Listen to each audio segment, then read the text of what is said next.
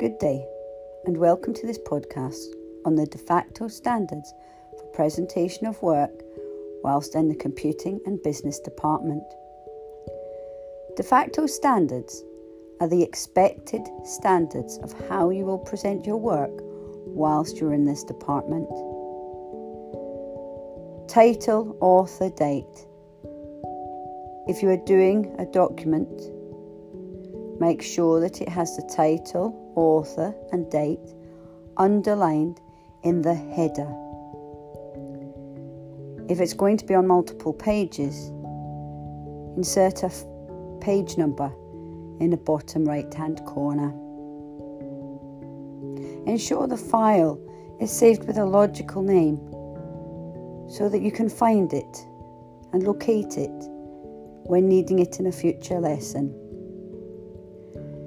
When evidencing the practical tasks, take a screenshot of your work. Put a figure reference so if you refer to it later on, we know the number to refer to. Beside the figure reference, there should be a caption telling us what the screenshot shows.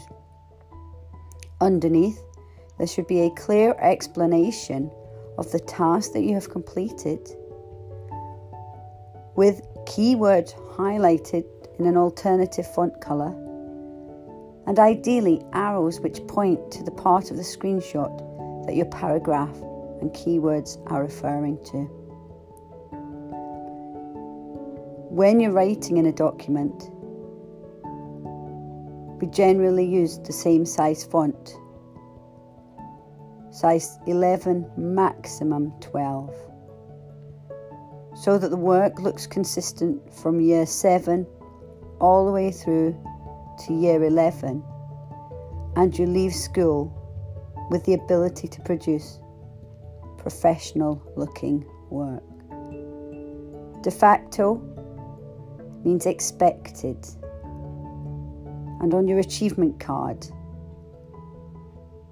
Effort. Please try your best in following the de facto standards of the Cardinal Wiseman Computing and Business Department. Thanks.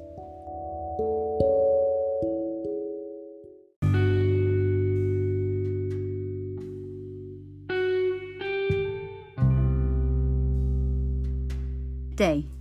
This week's podcast is on the business report. The business report always has a cover page which states what the report is actually about. So if somebody picks it up off a desk, they know instantly what the report is about and who has written it. On the second page of a report, you'll find the contents page, which outlines clearly what is coming up in the report and the page numbers so that if somebody just wants to see, for example, the summary, they can look at the contents page on page two to find out which page to look at for the summary. The next thing is to ensure that you have an introduction. That tells the reader what the report is about. This is followed by the terms of reference which tells the reader how the report has actually been constructed or written. We then come to the main part of the report, sometimes called findings, sometimes called evidence, where the key information that people want to know is enclosed. Once the main part of the report has been written, we then have a summary. A summary re- concisely summarises what has been written in the report. So your report might be 20 pages long, but a summary could be a bullet pointed list of the key points made. If you've used figure references with your images in the summary, that's when you can refer back to the different images used. We then have a conclusion. That is looking back at the whole report Looking back at the introduction, did we achieve what we aimed to achieve? And what are the next steps? They are the main components of the report, but there's two other parts.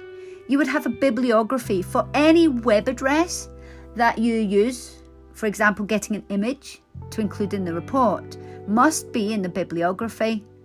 We work in an education establishment and therefore, as long as we've got the web address, we're okay. Finally, there's the appendix. Sometimes you have me have referred to some documents that are linked to the report. They would be listed in the appendix. A business report is a standard a presentation of reports in industry, and we teach you them at Cardinal Wiseman so that when you go into business, you know how to present findings clearly.